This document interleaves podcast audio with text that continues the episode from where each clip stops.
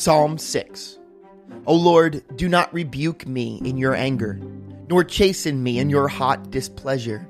Have mercy on me, O Lord, for I am weak. O Lord, heal me, for my bones are troubled. My soul also is greatly troubled. But you, O Lord, how long? Return, O Lord, deliver me. O save me for your mercy's sake. For in death there is no remembrance of you. In the grave, who will give you thanks? I am weary with my groaning. All night I make my bed swim. I drench my couch with my tears. My eyes waste away because of grief. It grows old because of all of my enemies. Depart from me, all you workers of iniquity, for the Lord has heard the voice of my weeping. The Lord has heard my supplication. The Lord will receive my prayer. Let all my enemies be ashamed and greatly troubled. Let them turn back and be ashamed suddenly.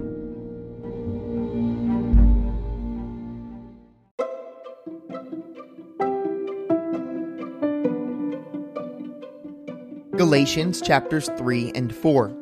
O foolish Galatians, who has bewitched you that you should not obey the truth? Before whose eyes Jesus Christ was clearly portrayed among you as crucified? This only I want to learn from you. Did you receive the Spirit by the works of the law or by the hearing of faith? Are you so foolish? Having begun in the Spirit, are you now being made perfect by the flesh? Have you suffered so many things in vain, if indeed it was in vain?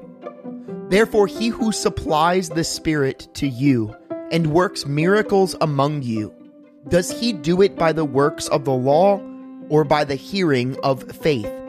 Just as Abraham believed God and it was accounted to him for righteousness. Therefore, know that only those who are of faith are sons of Abraham. And the scripture, foreseeing that God would justify the Gentiles by faith, preached the gospel to Abraham beforehand, saying, In you all the nations shall be blessed. So then, whose are you of faith are blessed by believing Abraham?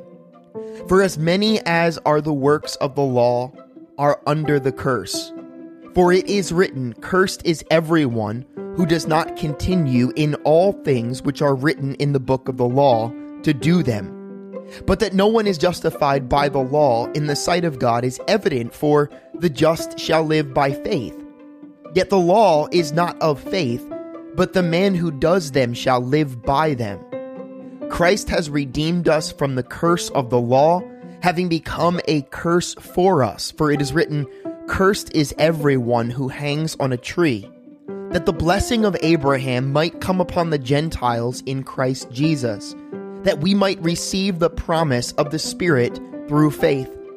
Brethren, I speak in the manner of men, though it is only a man's covenant. Yet if it is confirmed, no one annuls or adds to it. Now, Abraham and his seed were the promises made. He does not say, and to seeds, as of many, but as of one, and to your seed, who is Christ. And this I say, that the law, which was 430 years later, cannot annul the covenant that was confirmed before by God in Christ, that it should make the promise of no effect. For if the inheritance is of the law, it is no longer of promise but God gave it to Abraham by promise. What purpose then does the law serve? It was added because of transgressions, till the seed should come to whom the promise was made, and it was appointed through angels by the hand of a mediator. Now, a mediator does not mediate for one only, but God is one. Is the law then against the promises of God? Certainly not. For if there had been a law given which could have given life, truly righteousness would have been by the law. But the scripture has confined all under sin, that the promise by faith in Jesus Christ might be given to those who believe. But before faith came, we were kept under guard by the law, kept for the faith which would afterward be revealed.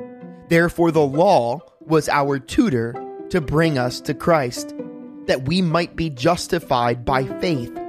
But after faith has come, we are no longer under a tutor. For you are all sons of God through faith in Christ Jesus.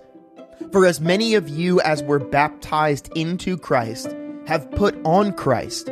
There is neither Jew nor Greek, there is neither slave nor free, there is neither male nor female, for you are all one in Christ Jesus. And if you are Christ's, then you are Abraham's seed and heirs according to the promise. Now I say that the heir, as long as he is a child, does not differ at all from a slave, though he is master of all, but is under guardians and stewards until the time appointed by the Father.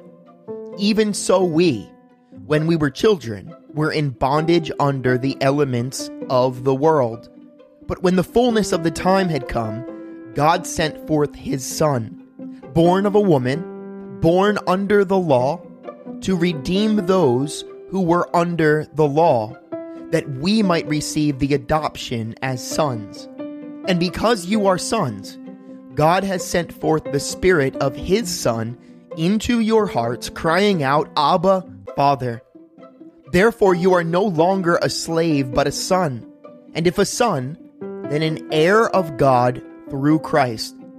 But then, indeed, when you did not know God, you served those which by nature are not gods. But now, after you have known God, or rather are known by God, how is it that you turn again to the weak and beggarly elements, to which you desire again to be in bondage? You observe days and months and seasons and years. I'm afraid for you lest I have labored for you in vain. Brethren, I urge you to become like me, for I became like you. You have not injured me at all. You know that because of physical infirmity, I preached the gospel to you at the first. And my trial, which was in my flesh, you did not despise or reject, but you received me as an angel of God, even as Christ Jesus. What then was the blessing you enjoyed? For I bear you witness that, if possible, you would have plucked out your own eyes and given them to me. Have I therefore become your enemy because I tell you the truth? They zealously court you, but for no good. Yes, they want to exclude you, that you may be zealous for them. But it is good to be zealous in a good thing always, and not only when I am present with you. My little children, for whom I labor in birth again until Christ is formed in you, I would like to present with you now and to change my tone, for I have doubts about you. Tell me, you who desire to be under the law, do you not hear the law? For it is written that Abraham had two sons, the one by a bondwoman, the other by a free woman. But he who was of the bondwoman was born according to the flesh, and of the free woman through promise, which things are symbolic. For these are the two covenants the one from Mount Sinai, which gives birth to bondage, which is Hagar. For this Hagar is Mount Sinai in Arabia, and corresponds to Jerusalem, which now is, and is in bondage with her children. But the Jerusalem above is free which is the mother of us all. For it is written, Rejoice, O barren, you who do not bear. Break forth and shout, you who are not in labor. For the desolate has many more children than she who has a husband. Now we, brethren, as Isaac was, are children of promise. But as he who was born according to the flesh then persecuted him who was born according to the Spirit, even so it is now. Nevertheless, what does the scripture say? Cast out the bondwoman and her son, for the son of the bondwoman shall not be heir with the son of the free woman. So then, brethren, we are not children of the bondwoman, but of the free. Stand fast, therefore, in liberty by which Christ has made us free.